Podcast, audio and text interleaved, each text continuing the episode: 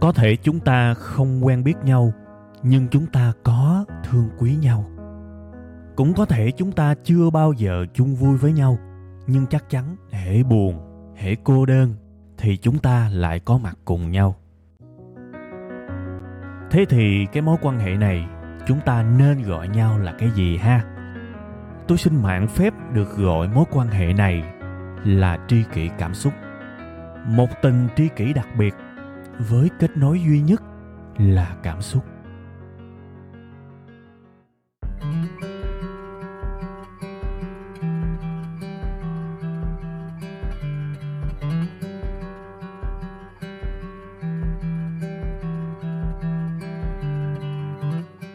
Rồi, xin uh, mến chào à, tất cả quý vị và các bạn. Chào mừng tất cả quý vị và các bạn đã quay trở lại với chương trình Tri Kỳ Cảm Xúc. Và cũng như mọi khi, chương trình của chúng ta sẽ được phát sóng vào 7 giờ sáng thứ hai tại trang web là tri kỳ cảm xúc.com. Và các bạn có thể chờ thêm một ngày nữa vào lúc à, 7 giờ tối thứ ba trên kênh youtube của web 5 ngày thì các bạn sẽ à, có thể thưởng thức à, uh, tri kỳ cảm xúc ở một cái phiên bản rất là khác có hình có phụ đề ở một cái phiên bản video các bạn ha coi như một cái trải nghiệm thực chất là bản thân tôi là nghe chính cái chương trình của mình đó ở hai phiên bản luôn các bạn tại vì à, thực chất là tôi không có dựng cái chương trình này. Tôi chỉ làm rồi sau đó gửi cho anh em hỗ trợ. Và thế là khi mà thu xong rồi thì tôi cũng hoàn toàn cách ly với cái sản phẩm của mình, các bạn.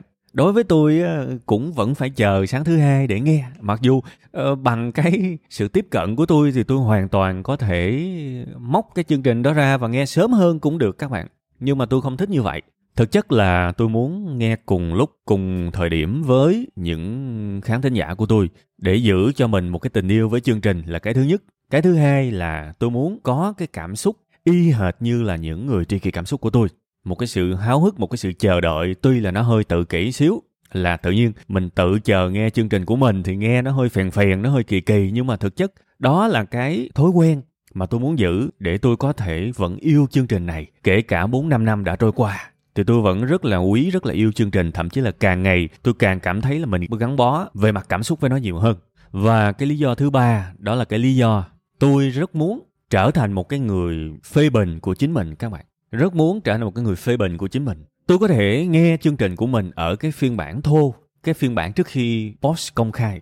Nhưng mà nếu mà nghe theo cái kiểu như vậy, nó sẽ là một cái kiểu nội bộ và tất cả những cái sự phê bình đó nó không có đủ đã ngược lại, nếu mà chương trình này đã post một cách công khai và thậm chí là không còn sửa được nữa, thì rất nhiều lần nha, tôi tự nghe bản thân mình nhưng mà tôi không đặt mình ở cái vị trí là người lắng nghe, ủng hộ.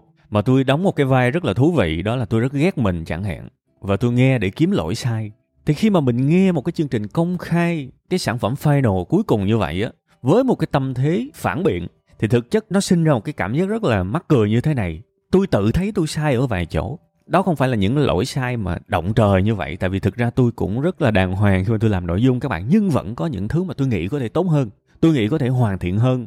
Và tôi nghĩ sẽ có những thứ mà tôi nói nó vẫn có sai ở vài chỗ các bạn. Và khi mà tôi đóng vai một cái người phản biện như thế mỗi đầu tuần tự nhiên mình cảm thấy à mình có phát triển hơn. Những cái lỗi sai này mình sẽ không còn gặp phải nó nữa ở những cái tập sau nữa.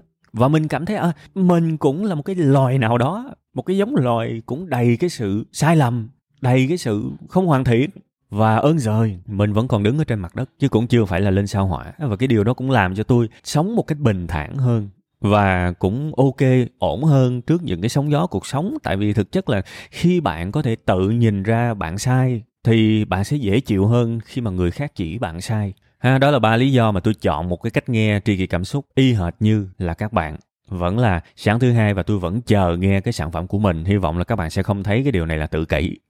Rồi tuần mới thì tôi cũng muốn chúc các bạn nhiều niềm vui nhiều sức khỏe và đôi khi cuộc đời của chúng ta cần có một chút điên điên. Giống như là tôi cũng vừa kể các bạn cái thói quen tôi nghĩ là nó cũng khùng khùng á, của tôi á. Nhưng mà cuộc đời này nó không có thể nào mà hoàn toàn cứng nhắc như là một cái nền công nghiệp được như là một cái con robot được các bạn.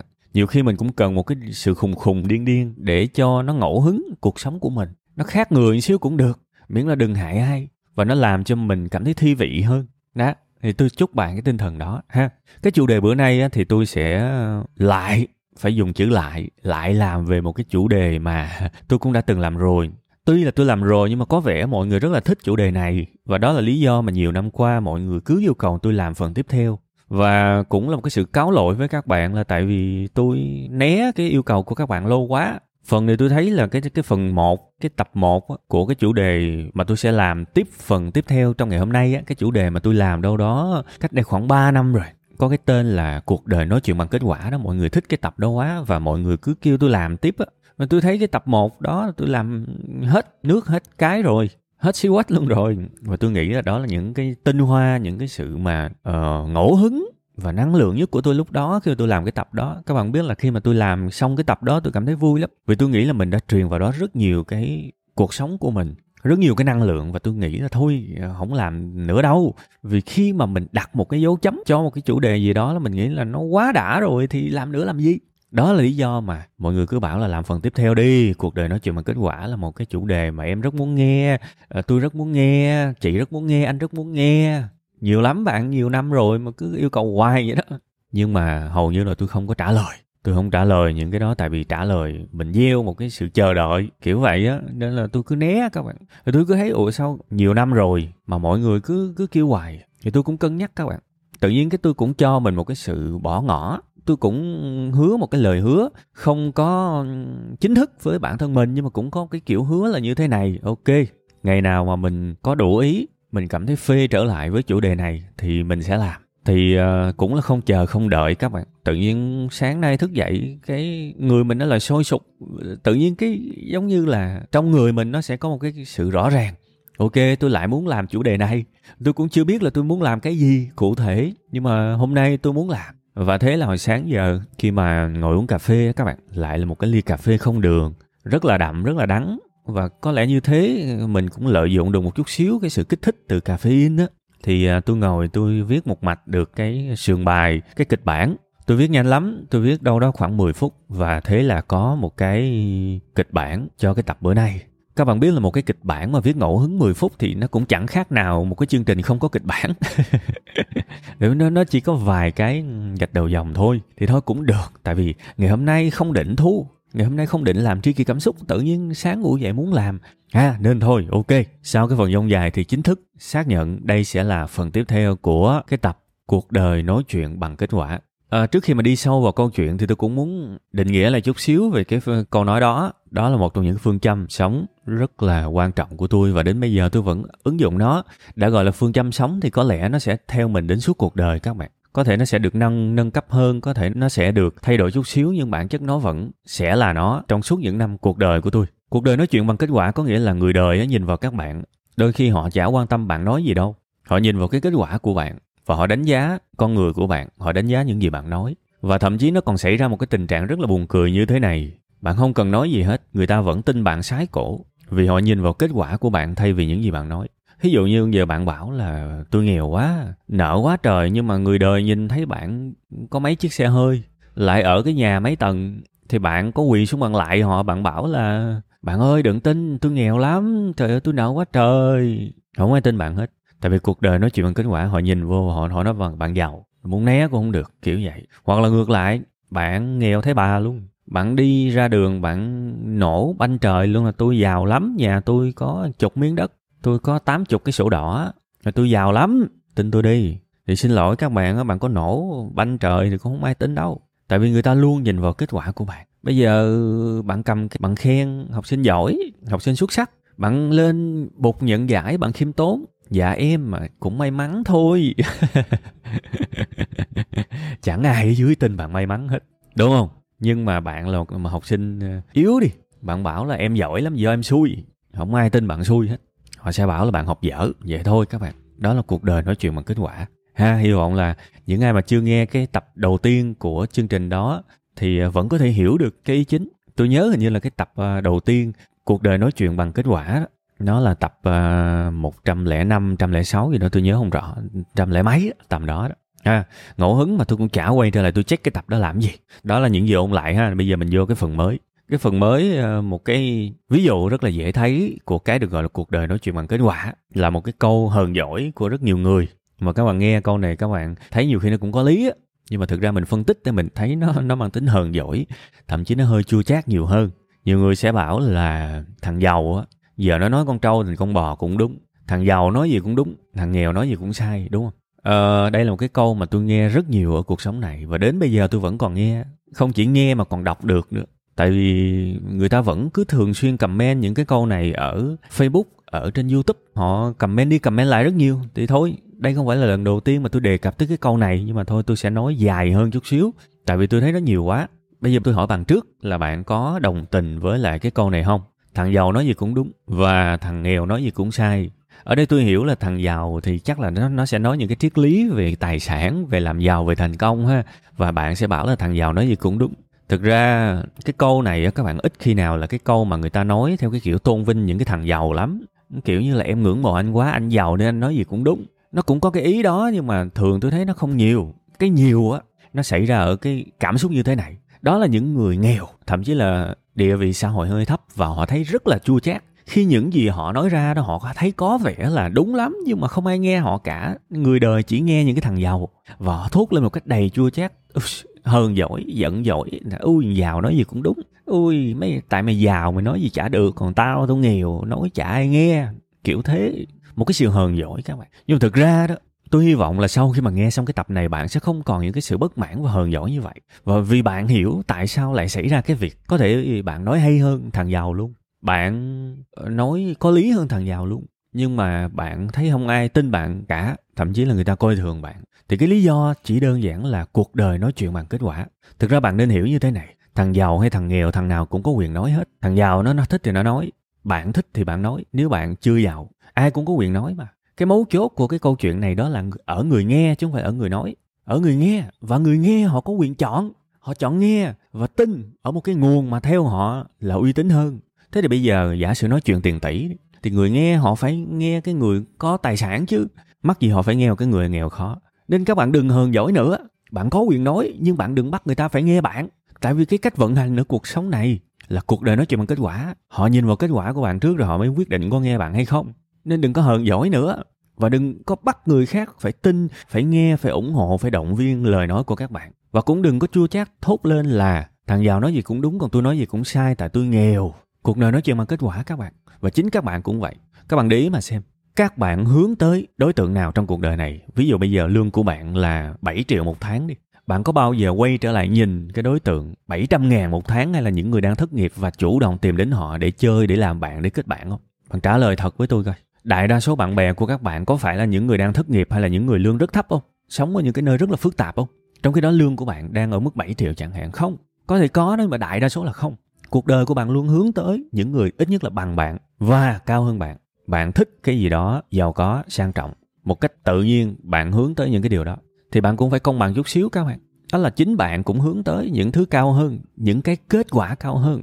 Chính bạn cũng đang sống theo nguyên tắc cuộc đời nói chuyện bằng kết quả cái quy luật đó nó vẫn xảy ra trong bạn mà nên sẽ rất là bình thường nếu mà một cái câu nói xuất phát từ một cái người có tài sản và họ nói về làm giàu thì họ phải được nghe nhiều hơn là đúng rồi chưa tính là họ là cái người đã trải qua, có kinh nghiệm nữa. Còn cái người mà không có gì á, làm sao trải qua thành công mà nói? Nên đôi khi cái đó là nói chơi nói vui. Thậm chí là dân gian gọi là nói dốc. Mà những cái tình trạng nói chơi nói vui nói dốc, từ những cái người mà chưa có kết quả thì không thể nào mà người ta tin được. Câu chuyện chỉ đơn giản có thế thôi. Nên thôi đừng hờn giỏi nữa nha. Đừng có cay đắng thốt lên là, mày giàu mày nói gì chả đúng. Tao nghèo. Thì bây giờ thử giàu đi. Tự nhiên nói có nhiều người nghe, thậm chí không cần nói, người ta cứ tới người ta xin lời khuyên thử đi sẽ trải nghiệm cảm giác đó thiệt ha đó là ví dụ đầu tiên giải thích cho một cái câu nói online mà nhiều người nói lắm nhưng mà nếu mà nói chơi nếu mà nói nói mà kiểu như là không cảm xúc á, thì không có gì để bàn nhưng mà tôi thấy nhiều người họ hơi rất là cay cú khi mà nói cái câu đó quá và họ cũng comment những cái sự cay cú đó với tôi luôn thì thôi coi như một lần chính thức tôi giải thích chút xíu để các bạn vui sống ở cuộc sống này. Đừng cây cú nữa. Hãy có một cái kết quả gì đó đi. Mọi người nhìn vô bạn mọi người sẽ không còn ồn ào nữa. Thiệt. Bây giờ mình qua cái ví dụ thứ hai là trong cái lĩnh vực đầu tư đi ha, tài chính đi. Các bạn có nhận ra một cái điều rất là thú vị ở cuộc sống này. Có thể nó xảy ra với chính các bạn. Khi mà chúng ta chưa có đầu tư, chúng ta dự đoán về thị trường rất là đúng. Bạn để ý cái khuynh hướng này không? ví dụ bạn thấy những cái tình hình chiến sự những cái à, kinh tế vĩ mô thế giới và bạn phán giá dầu sẽ tăng chẳng hạn tại vì thực ra là ở những cái nơi mà nguồn dầu mỏ đang xảy ra những cái vấn đề thì đương nhiên là nguồn cung của dầu nó sẽ khó khăn. Thì cái gì mà cái cung nó thắt lại thì thường giá nó sẽ tăng lên. Đó là kinh tế học cơ bản. Đoán vậy thôi. Thế thì rất có thể bạn sẽ nói với ai đó, mày nghe tao đi. Tao nghe nói là mày chơi cổ phiếu, đúng không? Tao nghe nói là mày đầu tư hàng hóa, đúng không? Mày mua dầu cho tao, hoặc là mày mua cổ phiếu dầu cho tao, hoặc là bảo bạn là mày mua vàng đi. Cỡ nào trả lời và nếu mà bạn nghe cái lời nói của người đó, rất có thể một năm sau, dầu tăng giá thiệt, vàng tăng giá thiệt. Và cái người mà nói với bạn cái dự đoán đó đó, họ sẽ bảo là, mày thấy chưa? Mày thấy tao nói như thần chưa? Vì tao thấy được. Tao biết chắc chắn là dầu sẽ tăng. Tao biết chắc chắn là vàng sẽ tăng. Thế thì khi mà bạn nghe cái người nói như vậy, bạn khoan, hãy tôn họ làm sư phụ. Bạn hỏi câu này cho tôi. Anh ơi hay là chị ơi, anh chị có mua dầu hay là mua cổ phiếu dầu? Cổ phiếu xăng dầu đấy, hay không? Nếu mà họ nói là có tôi mua 5 tỷ 10 tỷ 20 tỷ, thì bắt đầu cái mood của tôi lúc này sẽ hoàn toàn là ô, anh anh ngồi xuống ngồi xuống ngồi xuống, mình cùng nói chuyện chuyên sâu nha. Chúng ta sẽ cùng nói sâu hơn về kỹ thuật, về kinh tế, về chuyên môn. Anh là một tấm gương, em học anh. Em thấy kết quả của anh rồi, ok, anh ngồi xuống, em tôn trọng anh. Đó là cái option một của tôi nha. Nhưng nếu giả sử họ bảo với tôi là không, tôi không có mua cổ phiếu xăng dầu, hay là tôi không có mua những cái sản phẩm phái sinh của dầu tôi chỉ nói vậy thôi, tại vì tôi biết là tôi giỏi, tôi có kiến thức. Thì thưa quý vị và các bạn, nếu trường hợp này xảy ra thì tôi chỉ ngồi tôi nói chơi với họ thôi, chứ tôi không thể nào mà tôi mình đào sâu về họ được, tại vì họ vẫn chưa có hiểu cái gì về đầu tư cả, kể cả cái dự đoán của họ là đúng. Bạn có thấy bất ngờ không? Tại sao tôi lại tuyên bố là một người nào đó nhận định về thị trường đúng, nhưng tôi vẫn không xem họ là người có trình độ? Tại vì rất đơn giản, cuộc đời nói chuyện bằng kết quả, anh chỉ mới nói thôi, và anh ngồi ngoài anh phán thì thường anh sẽ phán phán đúng tại vì khi anh ngồi bên ngoài anh phán á, anh là một cái người chưa thuộc về lĩnh vực đầu tư. Tại vì đầu tư thực sự có một cái khía cạnh, nó chiếm rất rất lớn tới thành công, đó là khía cạnh tâm lý.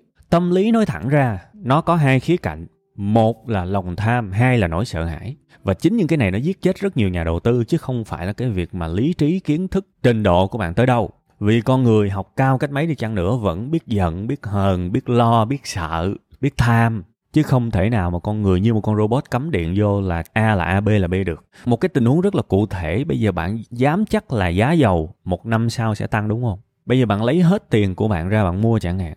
Lương của bạn tháng 20 triệu đi, bạn để dành đâu đó được trăm triệu. Bạn lấy hết 100 triệu này mua cổ phiếu xăng dầu hay là những sản phẩm phái sinh từ dầu. Ok, một tháng sau nó tăng được 20% từ 100 triệu lên 120 triệu. Bạn thấy bạn đúng rồi và bạn cũng chưa muốn bán ra tại vì bạn tin là nó sẽ tăng lên từ 100 triệu lên thành 2 300 triệu luôn. Đợi tới cuối năm bán ít hai tài khoản vốn 100 triệu, bán ra lời thêm trăm triệu nữa có 100 triệu cầm ăn Tết. Quá vui. Nhưng xui, hai tháng sau nó giảm liên tục. Từ cái vốn 100 triệu ban đầu nó giảm 50% chẳng hạn, chỉ còn có 50 triệu thôi. Tôi hỏi bạn bạn sợ không?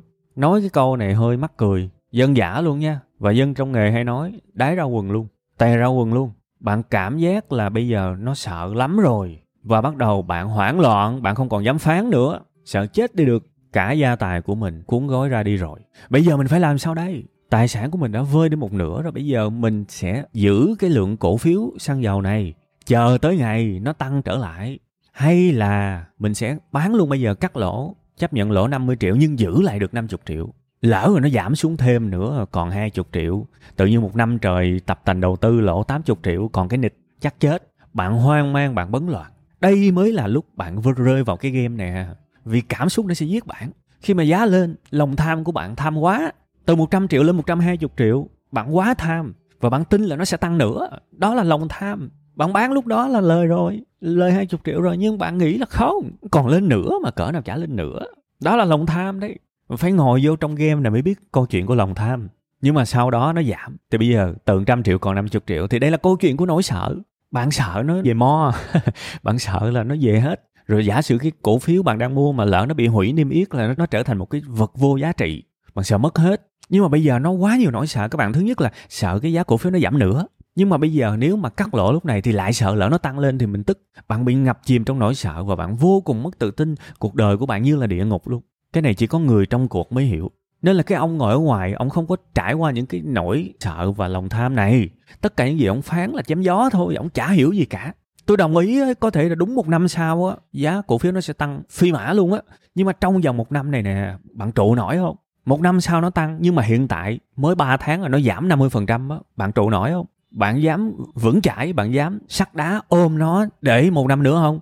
Rồi chuyện gì xảy ra nếu hai tháng nữa nó giảm 70% từ trăm triệu còn ba chục triệu. Bạn dám không?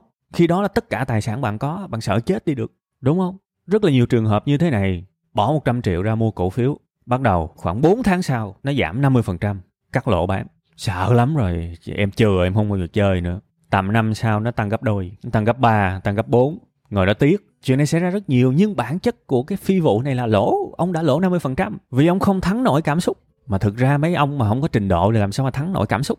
Đúng không?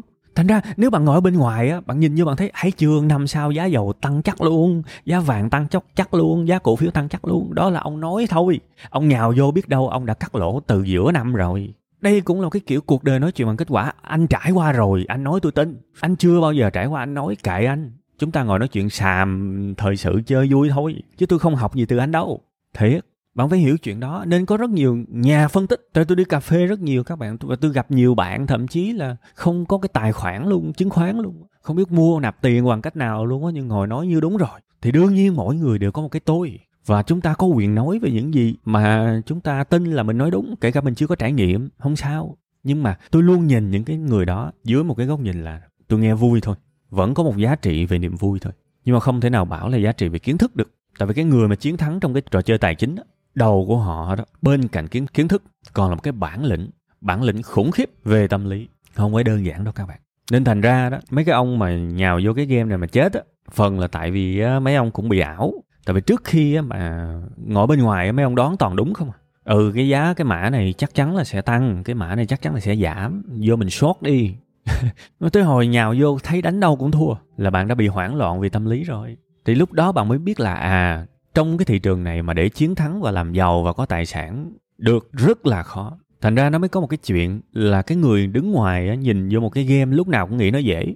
Nhưng mà khi mà nhào vô game rồi á, mới cảm thấy là nó vô cùng phức tạp và khó khăn. Nhưng mà nhiều khi mình nhận ra là cái game này nó khó quá thì hết bà tiền còn đâu nữa mà gây dựng lại. Sợ em xin chưa sàn ơi trả lại cho em đi.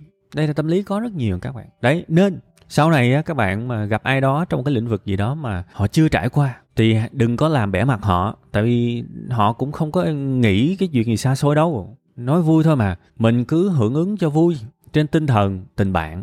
Được các bạn, không có gì xấu cả. Nhưng mà đừng lấy đó là kiến thức, tại vì không học được gì đâu. Thiệt, không học được gì đâu. Cuộc đời nói chuyện bằng kết quả. Khi bạn trải qua rồi, bạn có kết quả, bạn khác lắm. Và cái nguyên lý này cũng dùng để chúng ta học từ ai đó. Hãy học từ những người có kết quả tốt. Vậy thôi mình sẽ thoải mái rất nhiều trong cái chuyện mà tiếp thu một cái kiến thức nào đó ở cuộc đời này. Tôi rất là xin lỗi các bạn khi tôi còn một cái ví dụ về tình yêu. Ờ, tôi tính là cái tập này ba ví dụ các bạn. Nhưng mà bây giờ tôi nhìn cái bản đồng hồ dài quá. Và tiếc là tôi không định cái tập này của chương trình sẽ ờ, làm rất quá dài. Tại vì tôi có một cái tập khác dự định trong đầu tôi sẽ làm dài. Và cái tập đó tôi tâm huyết. Lâu lâu tôi mới làm một cái tập thật là dài thôi. Chứ cũng không có làm thường xuyên vì cái lý do đó nên tập này tôi sẽ không quyết định là kéo dài nó thành 30 phút hay là 40 phút. Nên thôi chắc là tôi sẽ hẹn các bạn một cái phần tiếp theo nữa của cuộc đời nói chuyện bằng kết quả riêng về chủ đề tình cảm, cảm xúc cá nhân ha, đời sống đại khái như vậy. Cũng giống như những cái đợt trước là tôi sẽ không hẹn chính xác cái ngày nào tôi làm cái tập đó tại vì nó còn liên quan tới cảm xúc nữa thì cái cảm xúc mà một ngày thức dậy mà không muốn làm thì mình cũng không muốn thu nó gượng ép lắm thôi tôi hẹn các bạn một ngày nào đó ha. Chắc chắn là sẽ đến một ngày nào đó cảm hứng nó tìm tôi thôi và tôi cũng sẽ lại thu cái, cái, cái phần tiếp theo. Còn riêng cái tập này thì thôi hai ví dụ. Đặc biệt là cái ví dụ rất là cụ thể trong cái lĩnh vực tài chính tại vì cũng rất nhiều người tán gia bại sản tâm sự với tôi những cái chuyện này nên tôi cũng muốn lợi dụng cái chủ đề này để mà nói cho các bạn nhìn một cái góc nhìn rõ ràng, học hành đàng hoàng. Đó cũng là cái dạng kết quả đó, để mà mình nương tựa đấy. Chứ mà đứng bên ngoài cứ thấy ngon ngon, trong khi nhìn vào cái hành trang của mình chả có con khỉ gì cả, mà không có cái kết quả gì cả, mà cứ tự tin, cái đó dễ đứt lắm. Người ta thấy mình như con cừu vậy nó vô người ta xén lông mình hết, ta vặt lông mình hết. Tới tới hồi nhận ra thì muộn rồi, ha. Thôi, hy vọng là các bạn cảm thấy hữu ích và thú vị với cái bài này. Uh, nhớ là tôi còn nợ các bạn một cái bài về cuộc đời nói chuyện bằng kết quả chủ đề tình yêu đời sống cuộc đời ha. Bây giờ thì thôi tạm chia tay các bạn. Bye bye.